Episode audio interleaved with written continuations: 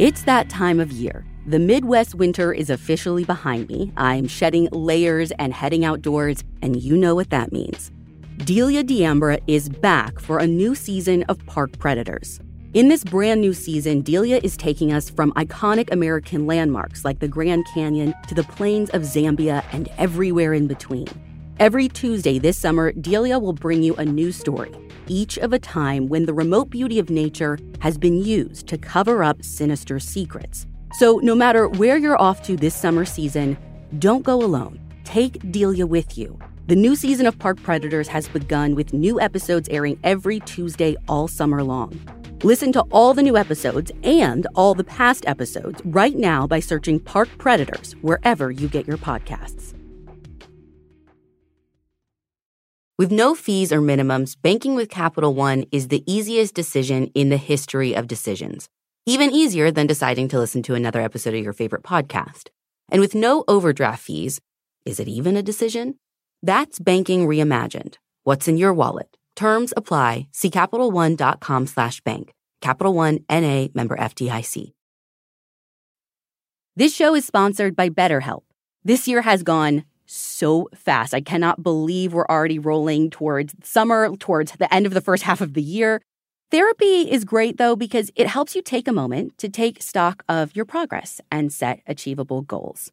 So if you're thinking of starting therapy, give BetterHelp a try. It's entirely online, designed to be convenient, flexible, and suited to your schedule. Just fill out a brief questionnaire to get matched with a licensed therapist and switch therapists at any time for no additional charge. So take a moment.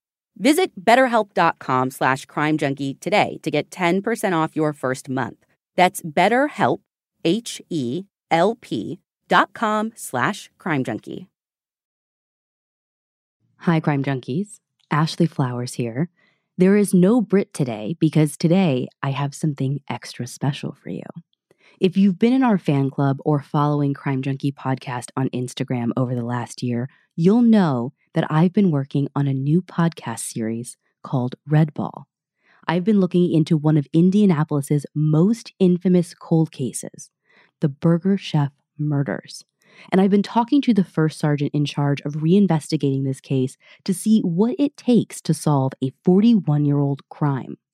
So today, for your crime junkie fix, I'm going to play you that first episode here. You'll still get a full story hosted by me, but it's even better because as soon as this episode is over, you can search for Red Ball on Apple Podcasts, Spotify, or most podcast directories. And if you subscribe to the Red Ball Show, you'll be able to hear the other three episodes right away. It's a true podcast binge. Best Monday ever, right? So without further ado, this is Red Ball.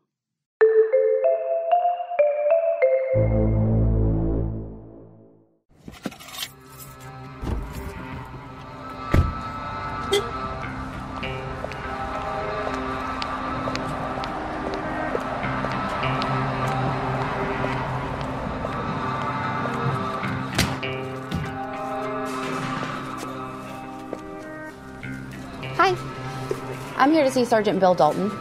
Okay. You want to see it, I'll let him know you're here. Thank you.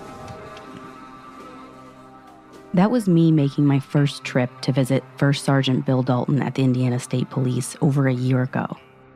To say I fell into this story is, well, accurate, but it feels like an understatement. I've been volunteering with Crime Stoppers of Central Indiana for years now and begging them to give me one case, any case to cover on a podcast. I wasn't looking for the biggest or the oldest, I'm just as passionate about the ones no one's heard of. I used my first show, Crime Junkie, as a case study. Not to say that I'm capable of solving anything, I'm going to leave that to the professionals, but to show them that I can tell stories that are hard to tell, and I can get people to care about cases and victims that might be long forgotten. Because the public, you listening right now, you're powerful. Your interest in cases is what keeps stories alive, and it's what puts pressure on those who've committed those crimes so they know you haven't gotten away with it. It is not over. Now, I didn't get a lot of traction in the first couple of years. I don't know if you know this, but the relationship between law enforcement and the media can be rocky. And I was asking for something that had never been done at the time. Before this show, I was easy to criticize police for not working with media. why not try something new? I'm pretty sure I could have literally been quoted as saying, you know, it's been 40 years. At this point, what do you have to lose? But telling you this story now, over a year later, I get why the relationship is so strained. And navigating those waters between police and the public and the media has become as much of a journey as covering the investigation of this case. Back in 2018, I'd almost given up on the idea of working with the police completely. I had tried to start a lot smaller. I asked if I could just get an interview for a single episode of my other show, Crime Junkie, rather than doing a whole podcast together. And I didn't hear anything right away, so I thought it was a no. Until one day in April, and it's one of those memories that's seared into my brain and feels like it just happened yesterday. I remember exactly where I was and what I was doing. I was riding along a busy road on the east side of Indianapolis when I got a call from an unknown number. And I never answer unknown numbers, so I'm not sure why I did that day. But I pick up the phone and I heard the stern voice of an Indiana State Police investigator. And listen, I don't care how much you work with the police or what a perfect cookie you might be in life. If the police call you unexpectedly in the middle of the day, you automatically start trying to figure out what it is that you did wrong. But I was in the clear. And to make a long story short, and mostly because I was so excited that I blacked out a little and I probably couldn't recount this to you in detail if I wanted to, the Indiana State Police had recently promoted a new first sergeant in charge of investigations, Bill Dalton. In addition to managing their active caseload and overseeing all of the detectives for the Indiana State Police Indianapolis, he would also be managing cold cases. And that year was the 40th anniversary of Indianapolis's most notorious cold case, the Burger Chef murders. First Sergeant Dalton was going to be looking into the case again, and the state police wanted to work with me to bring attention back to this story.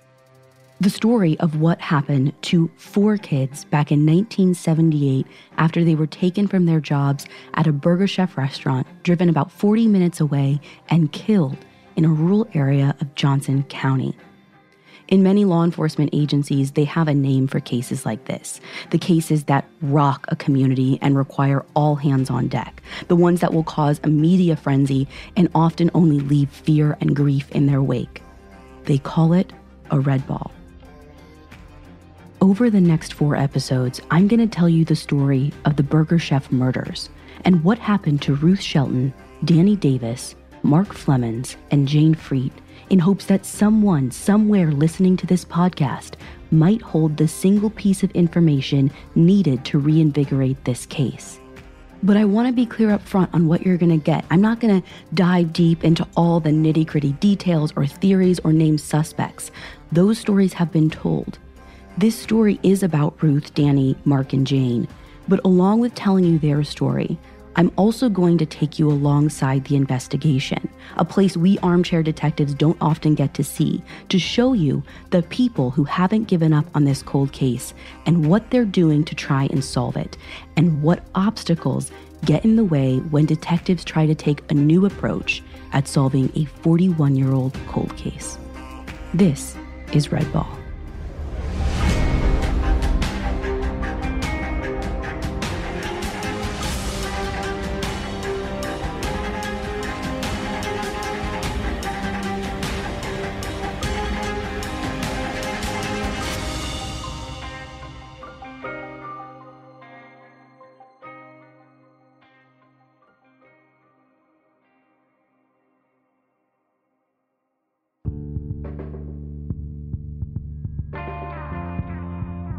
When I met First Sergeant Bill Dalton, both he and I were at an even playing field in this case.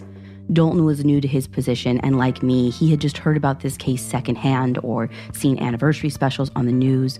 Just because he worked for the Indiana State Police for many years didn't mean he had any exposure to the case. Before coming to this position, Sergeant Dalton was in planning, coordinating the logistics of big investigations. He is a details guy to the nth degree. He likes things color coded, neatly filed, organized by name and date. To put an even finer point on it, he once got written up for organizing another person's stuff off hours because they said that wasn't his job. But don't mistake that for thinking he's been a desk man all his life. He's been a real cop. He worked as a field detective and a hostage negotiator before his time in planning. And if you work around real cops long enough, like I have, you can spot them. And it's not because of their distinctly cropped haircut or the way they always position themselves in public facing the door or even that instinctual way their dominant hand creeps to their hip when something makes them uneasy. To me, it's in their eyes when they manage a smile. And I've thought a lot about this and, and what it is that I think is so different.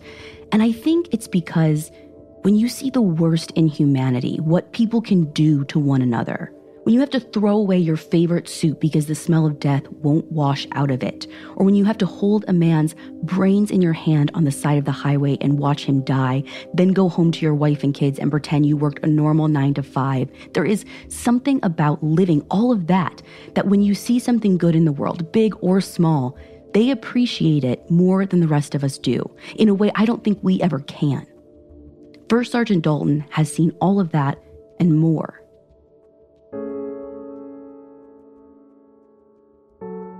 He gave me that crinkled eye smile when he thanked me for working with them. He was ready to try something new, anything to solve this case. But it came with a stern warning. What we were about to do made people uncomfortable. Police didn't work with outside agencies this way, and the possibilities seemed wonderful, but the pitfalls were great. And it was hard for me to wrap my head around that then. I just wanted to help, and I couldn't see the downfall. But I would eventually. First Sergeant Dalton explained to me that he was new to the job, only been there a couple of months, and he decided of all of the cold cases he could pick, he was going to focus on Burger Chef. The 40th anniversary was coming up, and it was now or never. The 20 plus three ring binders and over 100 audio cassette tapes have their own designated closet at the ISP office, so why not start there? Dalton was only a grade schooler when the murders happened. He hadn't been on the scene in 1978. He was never assigned the case before, but it was his now. Well, kind of. The way it works with the Indiana State Police is that they don't have a cold case division. So you have to do your normal job, work the active cases, which for Dalton, that means reading and approving every case report that his seven detectives file. At any one point, each detective could be juggling a double digit caseload, and Dalton had to oversee all of it. And then, in your free time, nights, weekend, days you take PTO, you can work on cold cases. Someone once told me that a detective gets brought in when shit is fucked up, and their job is to unfuck the shit basically, in less cop speak, they have to bring order to chaos. But it's no easy task, especially when that shit got fucked up so many years before you were even on the job. And Dalton admits that the system is far from perfect. It is a waterfall of cases that come in, and they don't stop, they keep coming. But we give you a garden hose to get them out because the process takes slow. I mean, the shooting the guys who were working Dalton decided that it was now. Now was the time to tackle the waterfall that was Burger Chef along with all of his active cases. The first time I met with him, we were joined by Lieutenant Jim Teely. He works active cases over at the Speedway Police Department, but he was designated as Dalton's liaison for Speedway in case he needed anything from them. Dalton and Teely asked me what I'd heard about this case beforehand. We talked for a little while about my understanding, which coming in was pretty limited. Most of what I knew came from living long enough in the city of Indianapolis. People would hear that I host a crime podcast and start to recall their own memories of the case to me. Someone always knew someone who knew someone who went to school or worked with or somehow was connected to one of the victims. Around mid November every year, I'd catch glimpses of anniversary specials from local news outlets where the same basic information and facts were repeated. I laid out an overview of what I knew to First Sergeant Dalton, and he corroborated most of the publicly known facts, but also corrected some of the others based on his knowledge of the case, though he was quick to admit he still had a lot of learning to do. In the past, it's taken new detectives years before they could wrap their heads around this case, and Dalton wasn't claiming to be any better than them. Once we got done talking about our general knowledge of the case, I asked First Sergeant Dalton, Well, what now? Like, where do you start? Because the pictures and stuff are interesting. There's all these reports, but the reports kind of tell the story of what they've done.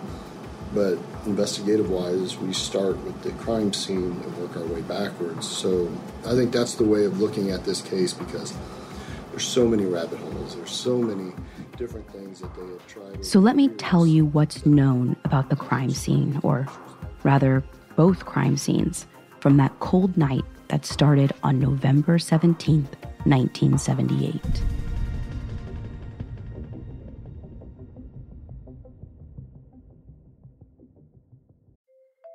Sometimes it takes a killer to catch a killer. The new season of the hit Paramount Plus original series Criminal Minds Evolution is now streaming. Buried secrets come to light in the new season as the criminal profilers join forces with an unlikely ally to solve a deadly mystery. As conspiracies mount, the team faces their biggest threat yet. Stream the thrilling crime drama Criminal Minds Evolution exclusively on Paramount Plus. Head to ParamountPlus.com to try it free.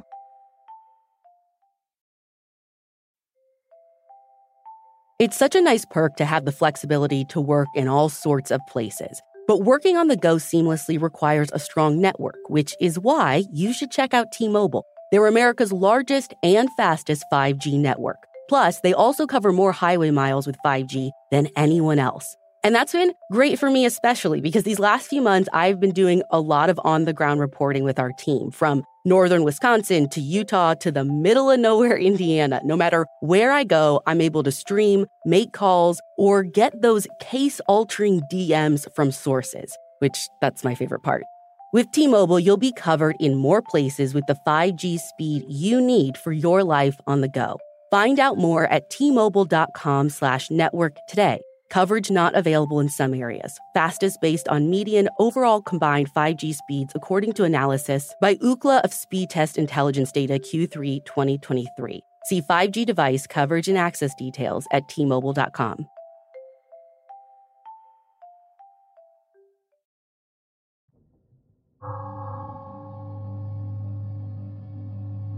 The area of town where this crime took place is called Speedway.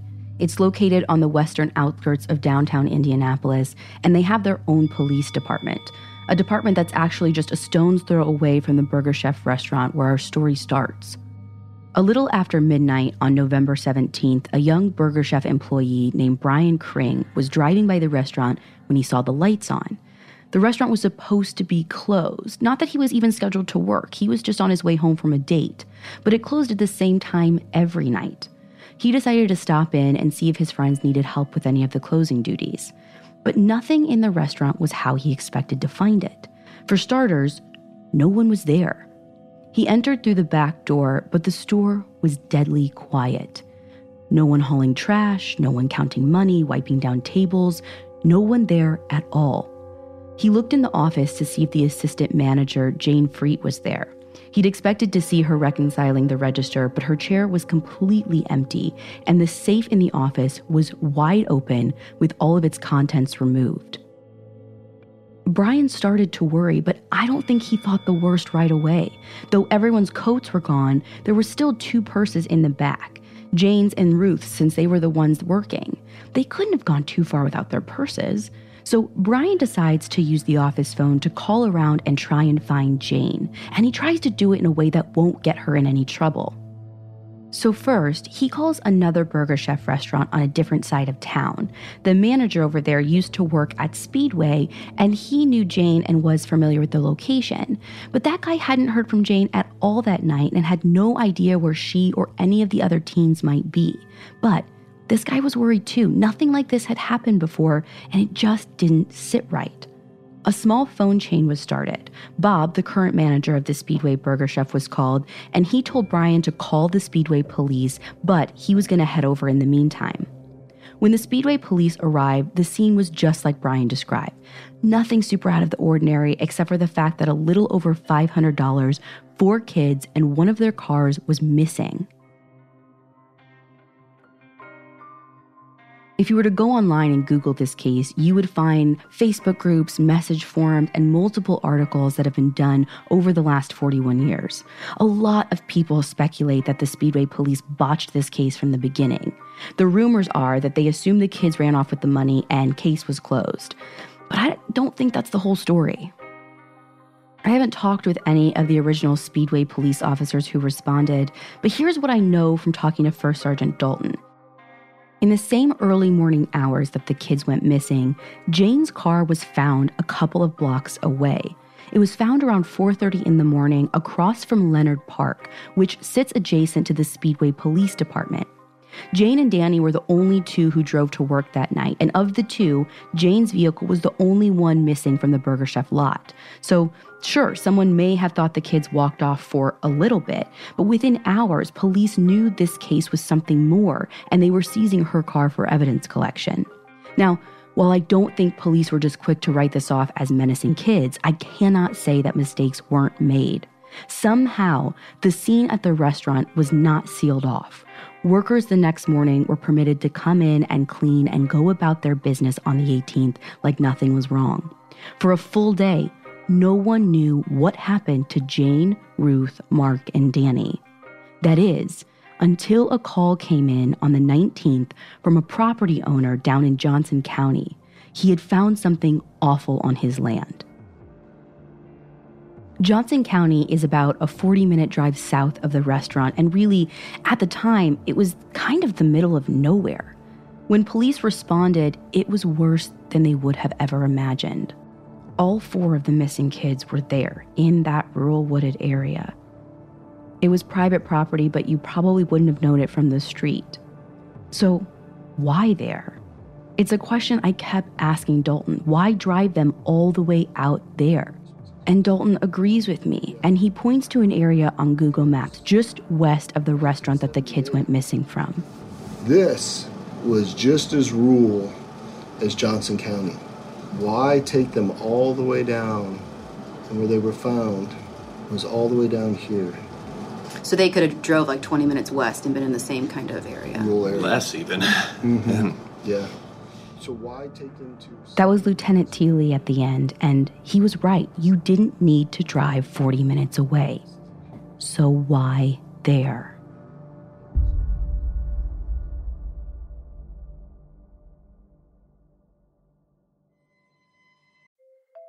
Ready for the perfect summer horror thriller? A Quiet Place Day 1, the prequel to the A Quiet Place series, is in theaters June 28th. Experience the day that the deadly creatures came to Earth and follow the story of strangers in New York City forced to negotiate survival in silence. With bigger action sequences and more scares than the first time around, you've got to see it in theaters. Plus, it stars Lupita Nyong'o and Djimon Hounsou, so you know it's going to be epic. Watch A Quiet Place, Day 1, in theaters June 28th. Seeking the truth never gets old. Introducing June's Journey, the free to play mobile game that will immerse you in a thrilling murder mystery. Join June Parker as she uncovers hidden objects and clues to solve her sister's death in a beautifully illustrated world set in the roaring 20s.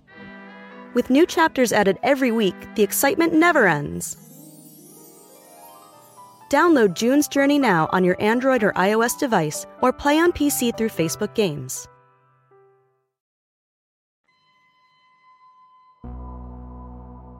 The way police found Danny, Ruth, Mark, and Jane was as unusual as the location itself, and it's still a cause for great speculation to this day. Ruth and Danny were found lying on the cold ground side by side, Ruth to Danny's right. They didn't fall there, though. First Sergeant Dalton tells me that it's clear from the crime scene photos that Danny and Ruth had laid down on their own. He says their arms were up around their faces to cushion them so that they wouldn't be laying directly in the dirt and leaves. Dalton says Ruth's face was buried so tightly in her forearm that her glasses were pushed up onto her forehead. I've thought a lot about that scene over and over and over, and I imagine them being forced to the ground, Ruth pushing up her glasses and burying her tear soaked face into the sleeve of her coat. But Bill imagines something different. He says that Ruth was religious. He said that when he looks at the pictures, he sees them praying in their final moments. Both Ruth and Danny were shot as they lay on the ground, and they died right there, crying or praying or maybe both. But Mark and Jane weren't found by them, and they weren't even killed in the same way. Police have never disclosed the exact locations or distances from one another, but what First Sergeant Dalton will tell me is that Jane and Mark were found away from Ruth and Danny and in almost opposite directions. It's known that Jane was stabbed in the chest with a hunting knife. The second blow to her chest was so severe that the knife blade broke off and remained inside of her. And Mark, he's the biggest question mark of all to me. His manner of death is by far the most discussed and the most speculated upon online. He was found near a tree, again, some distance away from the other three, and he was laying on his back with his face cut up and swollen. Online, you can read in any number of articles or discussion groups or blogs that he was either beaten with a chain or was running so fast that he ran into a tree and knocked himself out. But when I brought this up to First Sergeant Dalton, this was one of the facts that he was quick to correct. He said, No way. Dalton tells me that the tree theory is completely unfounded. The rumor is that it started because some offhand comment that someone at the scene made over 40 years ago when they saw him next to the tree. Think he ran into it? One guy asks. And it's something that was ruled out almost immediately but has persisted over all of these years. And I'll tell you my theory on why. It's because, by all accounts, Mark shouldn't have died that night. Yes, his beating was severe, but that's not what killed him.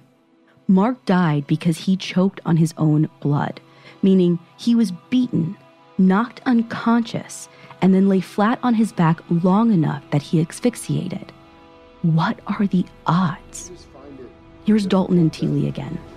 He suffered no broken bones. And when they left him, he presumably was still alive.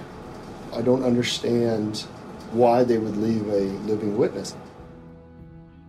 It's this, more than anything else in the case, that keeps me up at night.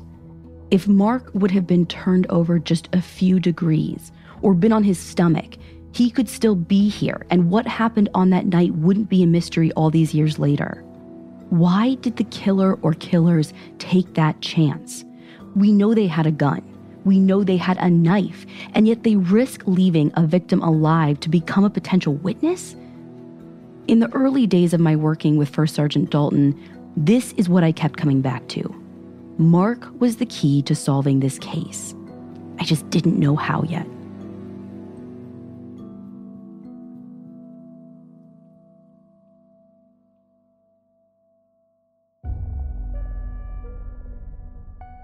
When autopsies were conducted, they found that all four of the victims had died in the early morning hours after they were abducted, and they definitely were abducted. But Dalton doesn't think that they knew what their demise would be. In fact, he doesn't even think the killers knew. I don't think it was the intention at the time to take them, not to kill them. First Sergeant Dalton says this because of one key clue. All of the victims were wearing their coats. Why allow them to take their coats if you plan to kill them? Why would they grab their coats and put them on and go with an abductor if they knew what their fate was going to be? If the plan wasn't to kill them, though, what? What happened that night? How did things get so out of control?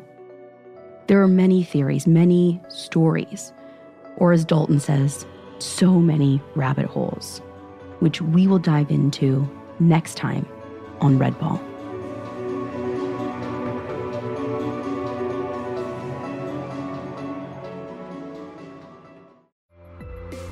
If you want to get into those rabbit holes with me, you can listen to the rest of the episodes in this series right now. Just search for Red Ball in your favorite podcast directory and subscribe. And if you're listening on Apple and you enjoy the series, please leave Red Ball a five star rating and review. Thank you for listening, and we will be back next week with a brand new Crime Junkie episode.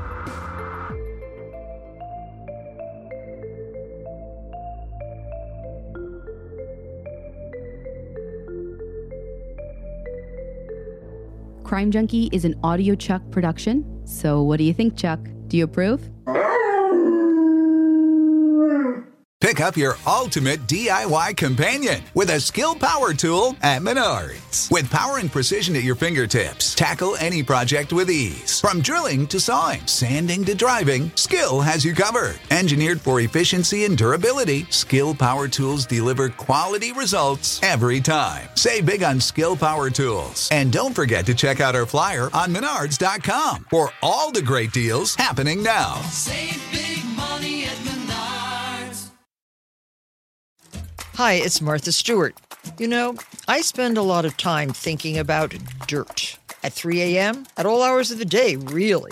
What people don't know is that not all dirt is the same. You need dirt with the right kind of nutrients.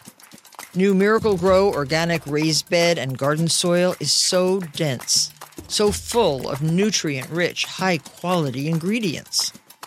Miracle-Gro is simply the best.